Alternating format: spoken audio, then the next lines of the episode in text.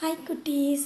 நான் தான் உங்கள் ஷர்மி ஆண்டி தெரிந்த கதையின் தெரியாத சில பக்கங்கள் நம்ம இன்னைக்கு பார்க்க போகிறோம் ஒரு முயல் ஒரு மரத்துக்கடியில் இருந்து படுத்து தூங்கிட்டு இருந்தது.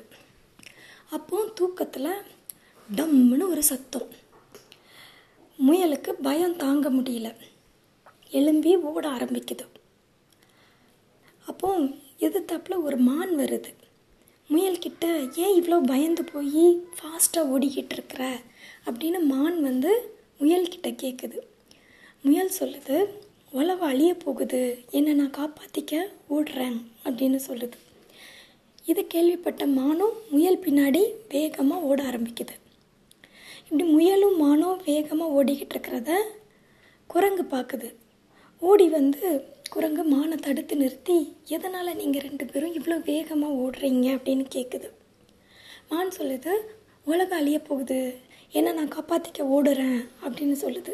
அதை பார்த்த உடனே குரங்கும் வேகமாக ஓட ஆரம்பிக்குது. கரடி ஒன்று வருது. கரடி குரங்க மறித்து ஏன் இப்படி மூணு பேரும் தலை திருக்கி ஓடிட்டு இருக்கீங்க? அழிய போகுது. என்ன நான் காப்பாற்றிக்க ஓடுறேன்? அப்படின்னு குரங்கு சொல்லுது. இதை பார்த்த கரடி குரங்குக்கு பின்னாடி ஓட ஓட ஆரம்பிக்குது. இப்படி ஒவ்வொரு மிருகங்களாக ஒருத்தருக்கு பின்னாடி ஒருத்தர் ஒருத்தர் சொல்கிறத கேட்டு ஓட ஆரம்பிக்கிறாங்க. உலகாலியே போகுது உலகாலியே போகுதுன்னு எல்லாருமே ஓட ஆரம்பிக்கிறாங்க.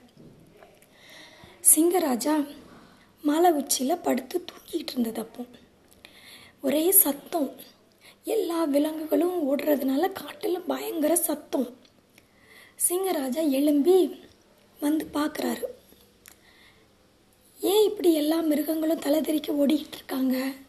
அப்படின்னு சொல்லிட்டு சத்தம் போட்டு அவங்கள கூப்பிட்றாரு. ஒரு மிருகமும் நிற்கிறதுக்கான வழியை காணும். எல்லாருமே ஓடிக்கிட்டே இருக்காங்க.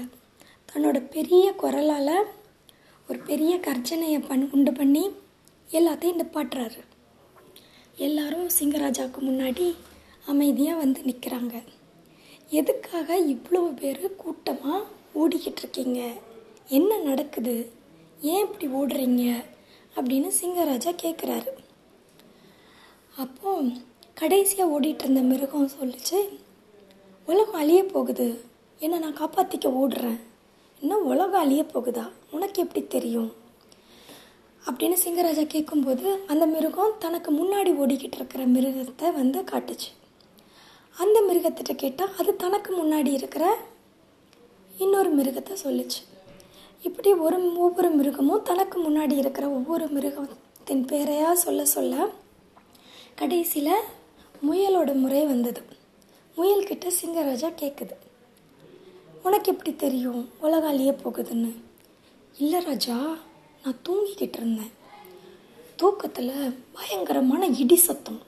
அதை கேட்ட உடனே திடுக்கிட்டு எழுந்தனா என் உயிரை காப்பாற்றிக்க ஓடிட்டு இருக்கேன் ராஜா அப்படின்னு சொல்லுது.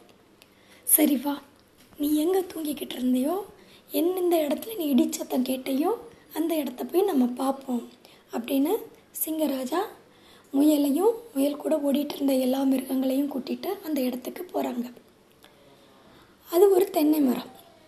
அந்த தென்னை மரத்துக்கு அடியில் தான் முயல் படுத்து தூங்கிக்கிட்டு இருந்திருக்கு.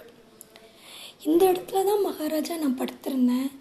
இந்த இடத்துல படுத்திருக்கும் போது தான் எனக்கு அப்படி ஒரு சத்தம் கெட்டுச்சு இட்டு இடித்த மாதிரி. முயல் தூங்கிக்கிட்டு இருக்கிற இடத்துக்கு பக்கத்தில் ஒரு தேங்காய் வந்து மரத்துலேருந்து மேலேருந்து கீழே விழுந்துருக்குது அதை பார்த்து சிங்கராஜாவுக்கு புரிஞ்சு போச்சு. தூக்க கலக்கத்தில் மேலேருந்து விழுந்த இந்த தேங்காய் நெத்தை பார்த்து தான் முயல் தப்பாக புரிஞ்சுக்கிட்டு அதனால தான் வந்து அது ஓடி இருக்குது. தான் பயந்ததும் கர காணாதுன்னு காட்டில் உள்ள எல்லா மிருகங்களையும் கோ ஒரு தப்பான இன்ஃபர்மேஷனை ஷேர் பண்ணியிருக்கு அப்படின்னு நினச்சிட்டு முயல்கிட்ட சிங்கராஜா சொல்வார் இந்த தேங்காய் நெத்து தான் அதுக்கு காரணம். அது இடியும் கிடையாது. வேறு எந்த விசித்திரமான சம்பவமும் கிடையாது.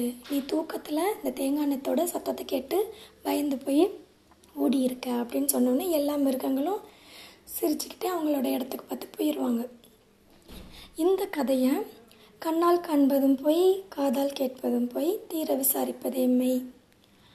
வதந்தியை நம்பக்கூடாது. இந்த மாதிரியான மோரலுக்கு எக்ஸாம்பிளாக சொல்லுவாங்க.